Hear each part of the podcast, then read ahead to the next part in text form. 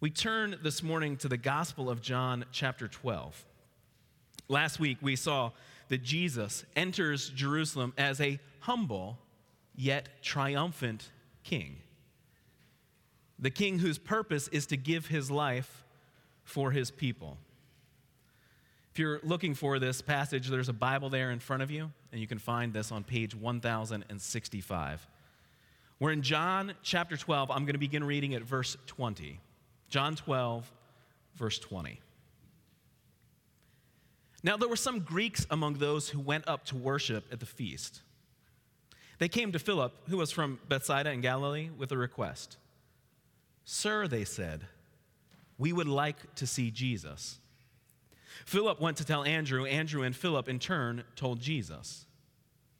Jesus replied, The hour has come for the Son of Man to be glorified. I tell you the truth, unless a kernel of wheat falls to the ground and dies, it remains only a single seed. But if it dies, it produces many seeds. The man who loves his life will lose it, while the man who hates his life in this world will keep it for eternal life. Whoever serves me must follow me, and where I am, my servant also will be. My Father will honor the one who serves me. Now my heart is troubled. And what shall I say? Father, save me from this hour? No, it was for this very reason I came to this hour. Father, glorify your name. Then a voice came from heaven I have glorified it, and I will glorify it again. The crowd that was there and heard it said that it had thunders. Others said an angel had spoken to him. Jesus said, this voice was for your benefit, not mine.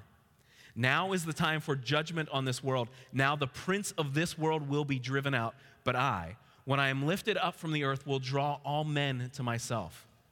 He said this to show the kind of death he was going to die. The crowd spoke up. We have heard from the law that the Christ will remain forever. So, how can you say the Son of Man must be lifted up? Who is this Son of Man? Then Jesus told them, You are going to have the light just a little while longer. Walk while you have the light before darkness overtakes you. The man who walks in the dark does not know where he is going. Put your trust in the light while you have it, so that you may become sons of light. When he had finished speaking, Jesus left and hid himself from them. Let me pray that God would take the reading of His Word and apply it through the preaching of this gospel. Father in heaven, we give you praise to glorify your name, to acknowledge your greatness, your majesty, and your power. Father, we see your glory in the ministry of Jesus. When he is lifted up, he is exalted for he is the Savior who bears our sins. Lord, for those that, that come in to this worship service today with, with questions, with doubts, who think, well, that, that can't be right, that can't be true. Lord, confront them by the power of your Spirit to see the truth of this gospel message. Lord, for those of us who are followers of Christ, let us live as sons of light, proclaiming this good news to others following after you as your servants. Lord, minister to us in the name of Jesus, our Savior. We come praying in his name. Amen. The church that Laura and I grew up in had some really good hiding places when we would play Search the Church. I mean, there were back stairwells, there were storage rooms, but my favorite spot of all was, was right behind the stained glass. Because unlike this stained glass, which brings natural light in from the outside, this was stained glass that had stairwells and closets behind it. So there was, there was a little gap with, with fluorescent lighting to, to shine on the light. And, well, with the fluorescent lighting off, it was a really good hiding spot. But one of the items that sticks out in my memory most from the church I grew up in was right out in the open. Although, not something that everyone in the congregation would normally see. It was a little note engraved into the pulpit at the front of the church. A quote from John 12 Sir, we would see Jesus. A reminder to our pastor that the goal of preaching was not to exalt himself, a perpetual danger for the preacher in front of you, but to show the church and the community Jesus. And in the context of John 12, not just any presentation of Jesus, not some facts merely about his birth or, or the years in which he lived or the, the emperor who reigned while he was here on earth, but Jesus as the glorified Savior, the one who willingly sacrificed himself to pay the penalty for our sins. This little plaque on the pulpit, Sir, we would see Jesus. Visible to me as a high school student who stood up there at an evening service to give a report about our mission trip. There for me to see when, when as a, a graduating senior, several of us who felt the call to perhaps vocational preaching ministry to give a brief lesson on a Sunday night. Sir, we would see Jesus. That's the request here in John 12 of the Greeks who come to Jesus. Now, it doesn't mean that they were from Greece. That's just the way the Jews of the time would refer to anyone whose native language, whose first language is Greek. They could have lived anywhere in the empire, and, and maybe the geography, when we're reminded, wait, where's Philip from? Oh, Bethsaida? What's Bethsaida near? The Decapolis, those 10 cities of, of, of Greek origin that are just to the northeast of Galilee. And so they come, these non Jews, but they're here for a feast, so they are interested, inquiring, religiously perhaps observant, but, but they haven't become Jews. They're Greeks. One commentator says that, that they're, they're meant in John's gospel to represent the whole world. Everyone else who has not yet met Jesus is now going to stand right in front of him. The world is here. A, a clear contrast to the way in which the Jewish religious leaders have responded to Jesus. Remember, the plot is on. They're attempting to kill Jesus. And so we have a contrast with these Greeks who come and say, Sir, we would like to see Jesus. Now, they pick out Philip, and Philip goes to tell Andrew because, well, of the disciples, those are the disciples whose names are Greek. Now, these are good Hebrew boys, but they grew up in a region where Greek names would be common. I mean, Philip, I mean, that's one of the most Greek names of all. Who's the most famous Philip? Well, I'll remind you. It's Philip II of Macedon. And you think, oh, of course, Philip II of Macedon. You might not remember his name, but you know his son's name Alexander the Great, the one who conquered the world. This Philip is so famous that, that a city is named after him, Philippi a city which the Apostle Paul will visit in honor of Alexander the Great's father. And so, so wait, there's a disciple named Philip. I mean, he's probably the one most likely to be sympathetic to us. Let's see if he can get us to Jesus. I mean, who is it in your life that needs to hear about Jesus from you? What about your reputation? Would have people come and say, well, maybe he can tell me. Maybe she can show me something of this truth. And this is a turning point in Jesus' ministry. A reminder that Jesus has sheep of other pens, not merely the flock of Israel, but the, the flocks of the nations. It's a reminder that, that God the Father has children of the nations. That's what we heard in previous chapters. And so Jesus responds to the request, re- responds not, not really to the request. We don't, we don't actually even know if they get face to face with Jesus. I mean, it seems that they're at least in the crowds here, Jesus really responds to the situation that their presence raises. It's not that, that he goes to them and says, Okay, what, what do you want? How can I help you? No, the fact that the Greeks are here becomes an occasion for Jesus now to announce to his disciples as well as the Greeks his very purpose. Why is he here? Look, look again at verse 23. The hour has come. Wait, wait, this is the, the hour that, that Jesus has, at every other point in the gospel, said, Nope, not yet. It's, it's still coming. It's still coming. The hour is not yet here. And now Jesus says, It's right now. The hour has come. That, that biblical apocalyptic end of the world kind of language to describe that the very purpose of Jesus the Savior is right here in front of us. This is when the Son of Man, the way Jesus speaks of himself, using Old Testament language, this is the moment that the Son of Man will be glorified. And then Jesus gives us a couple of simple images to understand this truth. To those in an agrarian culture, they, they understand quickly verse 24 a kernel of wheat needs to be sown in the ground, otherwise, it's just one seed. But, but if it's sown, then it grows, and then, then the seeds can be scattered from that plant. What is sown by Jesus is reaped by us in life. Jesus' death offers us life. He is the bread of heaven that is broken for us, for his people. Jesus then explains the, the response that's expected. He says, I'm here to be glorified, I'm here to die. And then he says, This is how you should respond. Look at verse 25.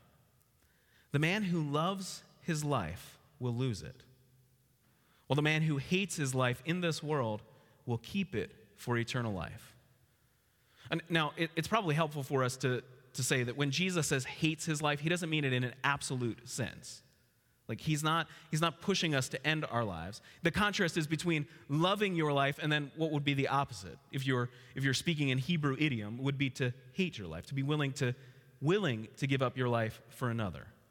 Jesus says if you love your life, well then you're going to lose it. If right now what you're chasing after in this world is, gonna, is meant to give you ultimate significance, you will fail. And I don't care how successful or how good you are at getting what you want. If it's money, it won't be enough. And actually, you don't take it with you. If it's stuff in this life, well, that stuff's gonna wear out and break. If it's power or position, it doesn't matter if you get to the pinnacle, if you're, if you're the CEO, it won't be enough. If you love this life, then ultimately you will lose everything. Because, as a commentator explains, to love one's life is a fundamental denial of God's sovereignty. It's saying, God, I, I, I, understand theologically that you're the one who's in control of what's happening, but what you're offering me, eternal life, that's, that's not going to work for me. I need payback now. I need it right here. I'm going to chase after what I want.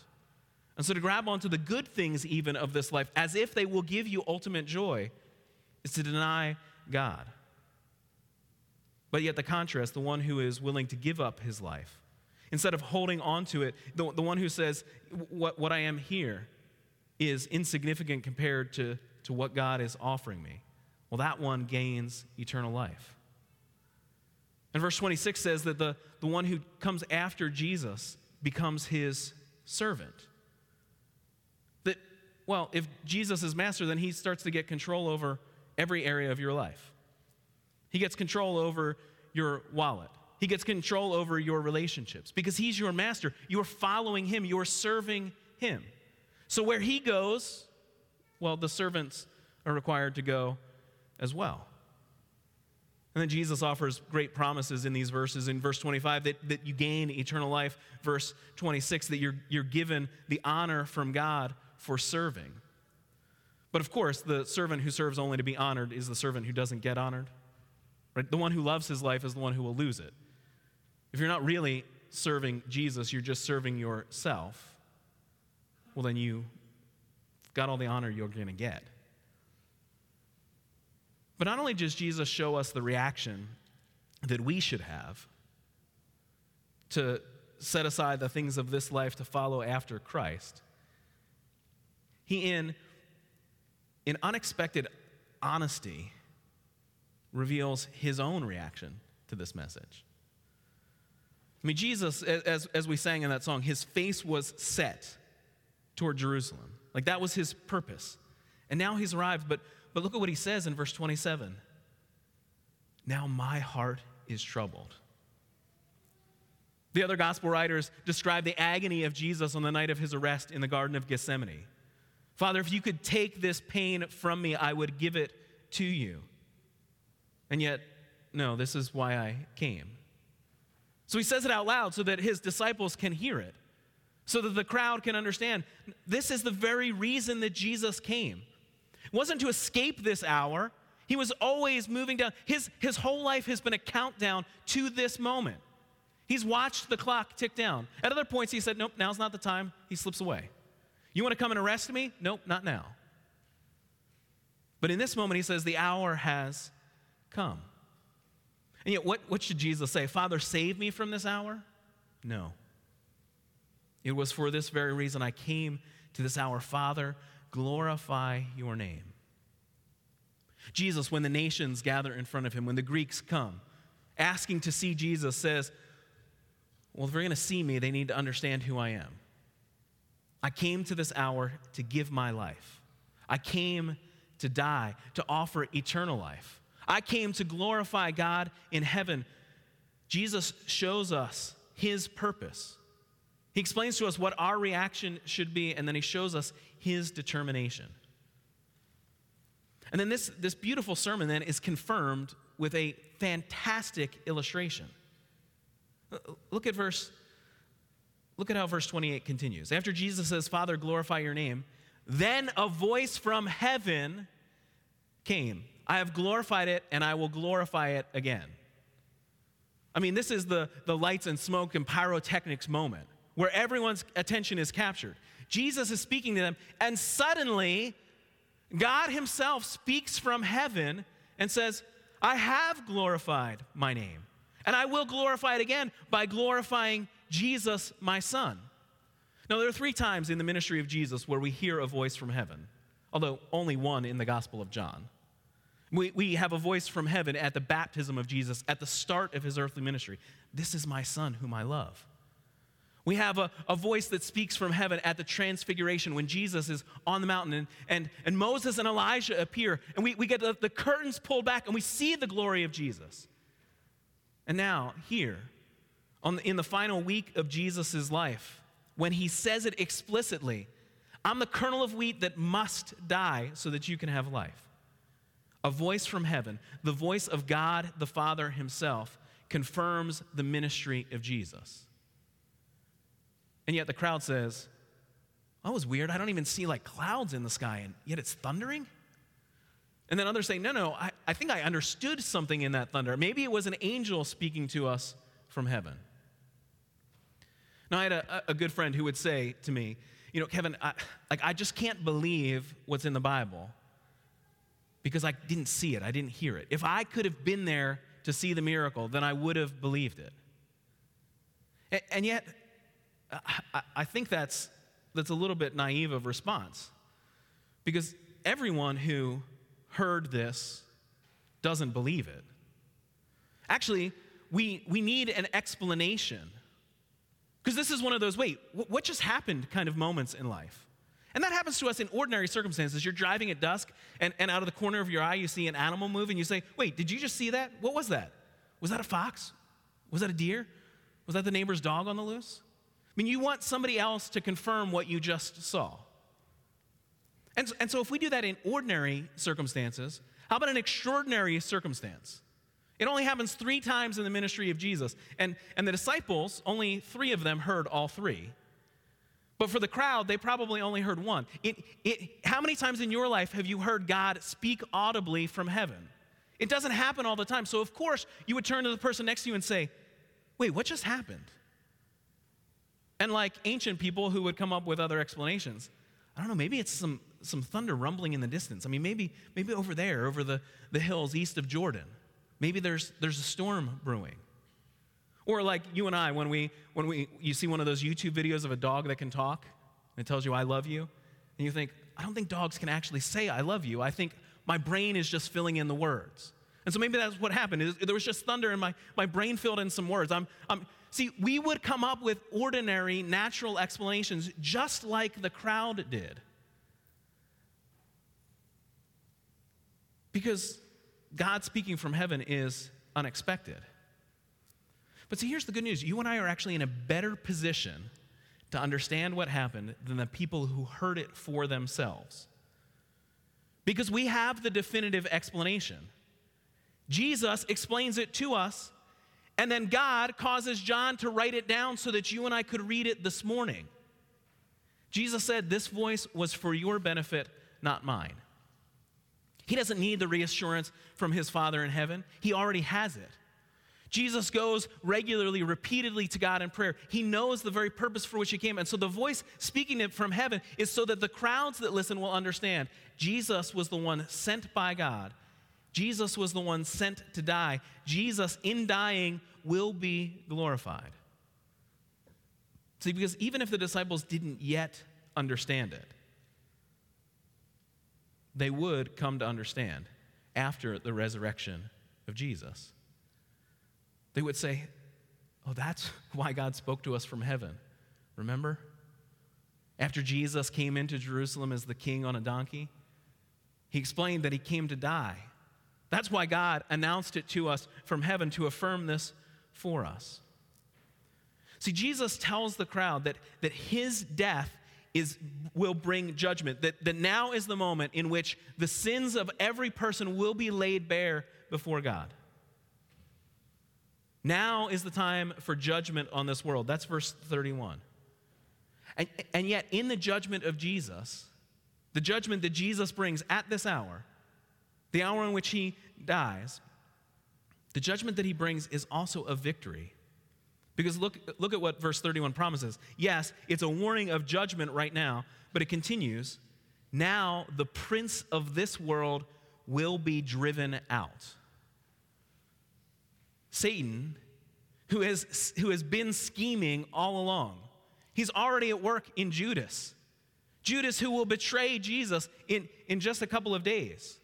Satan, who thinks he's going to gain victory because he's, he's got the people conspiring to lead Jesus to the cross. He has the high priest telling the Sanhedrin, we have to kill him.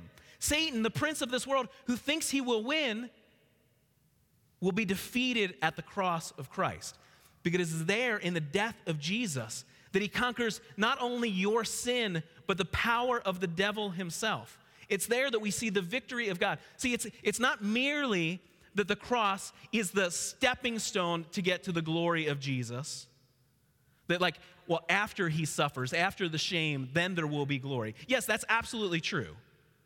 After Jesus is suffering, there is the glory of the resurrection, the ascension of Jesus into heaven, his eternal reign beginning. But actually, in the cross itself is the glory of God.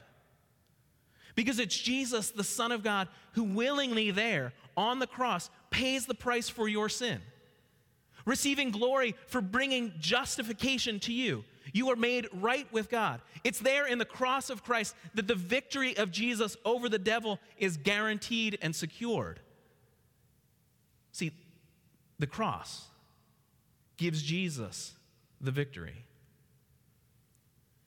John, making sure we don't miss it, when Jesus says in verse 32, but when I am lifted up from the earth, I will draw all men to myself.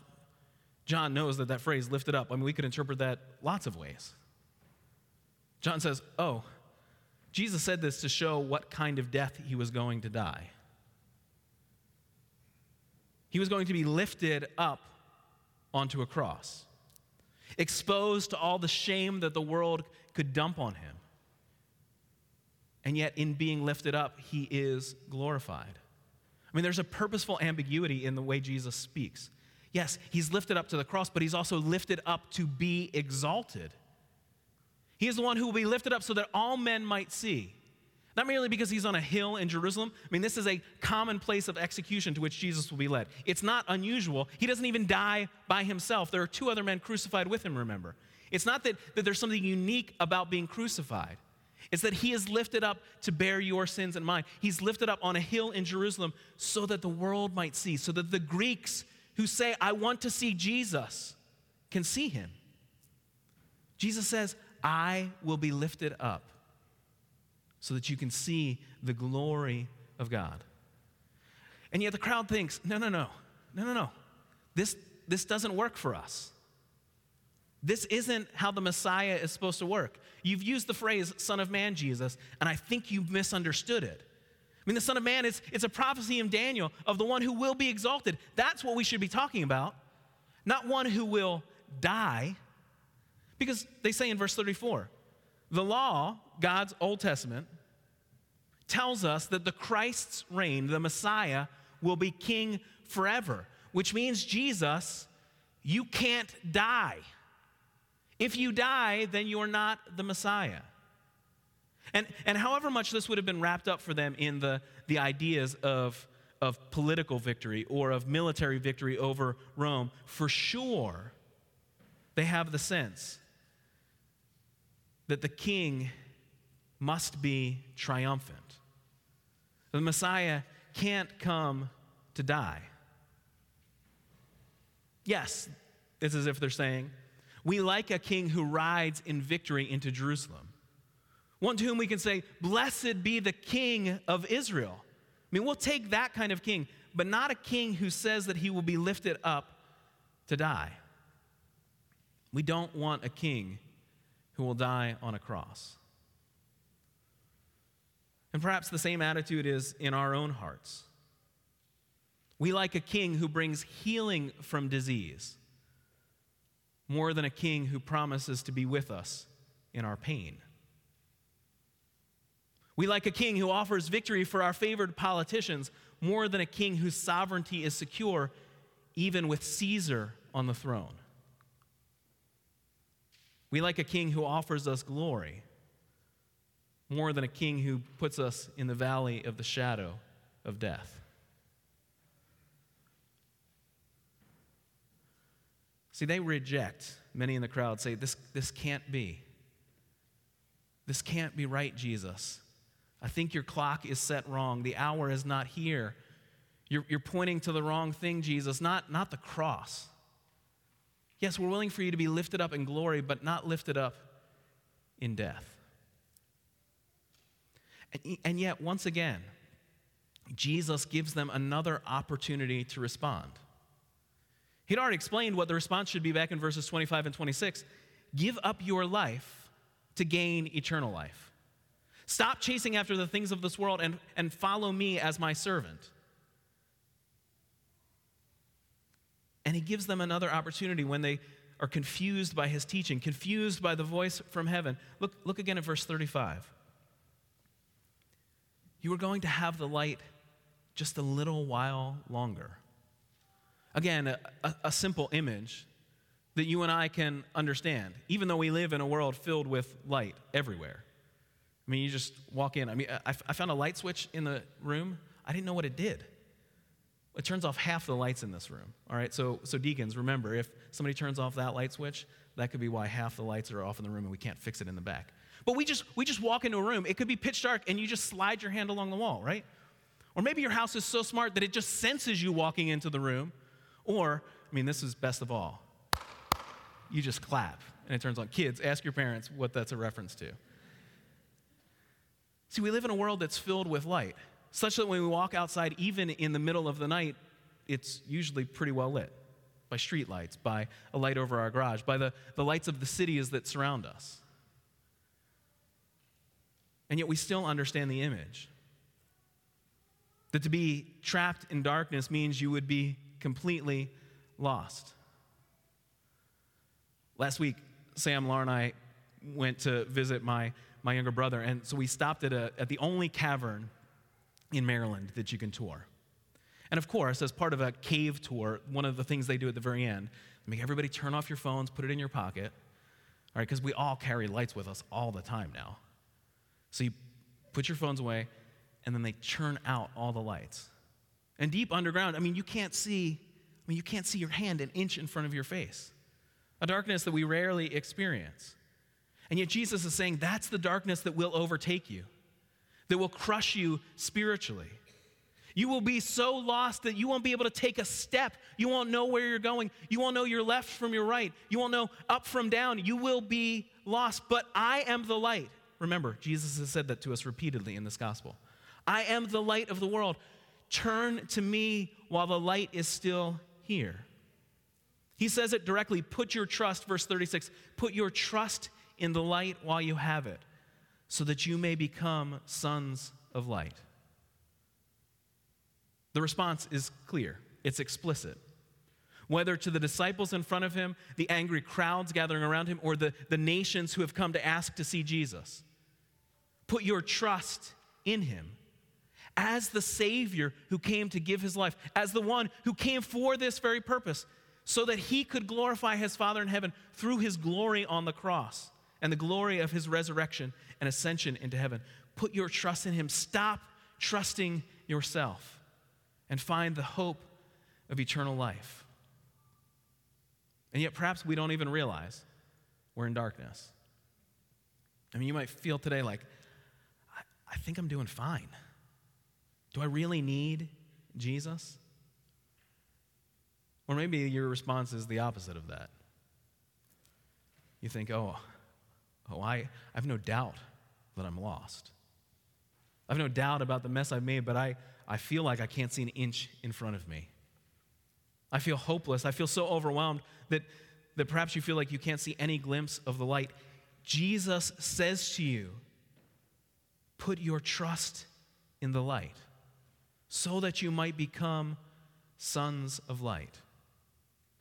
Jesus is the Savior, the rescuer. He came to die so that we might live. Army Staff Sergeant Audrey Ramos was a flight medic called to dangerous war zones to rescue soldiers and Marines who had been injured. Helicopter medevac teams are among the most dangerous jobs in the military. Dangerous because, of course, they fly into active combat zones to rescue men and women from the, the worst of the fighting. And dangerous because they see so much carnage that one report describes that they are among the most prone to post traumatic stress. If your job every day is filled with soldiers and Marines who have been blown apart, then you feel the pain of this world. Staff Sergeant Ramos describes the challenge for her medevac team. She says, Sometimes we feel guilty because we can't save everyone. We get there too late, or the wound is too great. But she says they have to be willing to fly out on the next mission, to give everything, to give the next soldier a chance to survive. She continues, It's humbling to be part of something bigger than me. And, th- and then listen to the way that she describes her work. I think they see us as saviors. In the pain and the chaos of battle, the medics become saviors. Do you feel trapped in pain and sorrow? Do you long for a Savior in the darkness of your sin? Do you feel like there is no hope? If someone doesn't come now, I won't make it. Jesus is here. He came not merely to bind your spiritual wounds, although he will do that. He came not merely to put himself in the line of fire, he came to die. Like a kernel of wheat that falls to the ground. He came to give his life for you. To be lifted up on the cross so that we can be lifted up with him in glory. Jesus is here. And he says to you now, put your trust in the light. Put your trust in Jesus. Let's pray. Lord, for those that, that feel like they're just inching along through life, stumbling in pain and darkness at every little step of the way, Lord, let them, in hearing your word, see the light of Jesus, our Savior. Lord, for those of us who, who, who want to follow you as your servants, Lord, make us submissive to your ministry and your purposes. Let us not seek glory for ourselves, not, not seeking our own lives, but willing to seek your glory, willing to serve you. Lord, let us go to people in our lives that we might point them to Jesus and his ministry. Lord, give us hope and comfort in the work of Jesus Christ, who is glorified on the cross and glorified in his resurrection. Lord, receive glory through the work of Jesus, our Savior, in drawing sinners to himself, in rescuing us from darkness. Father in heaven, we pray in the name of Jesus. Amen.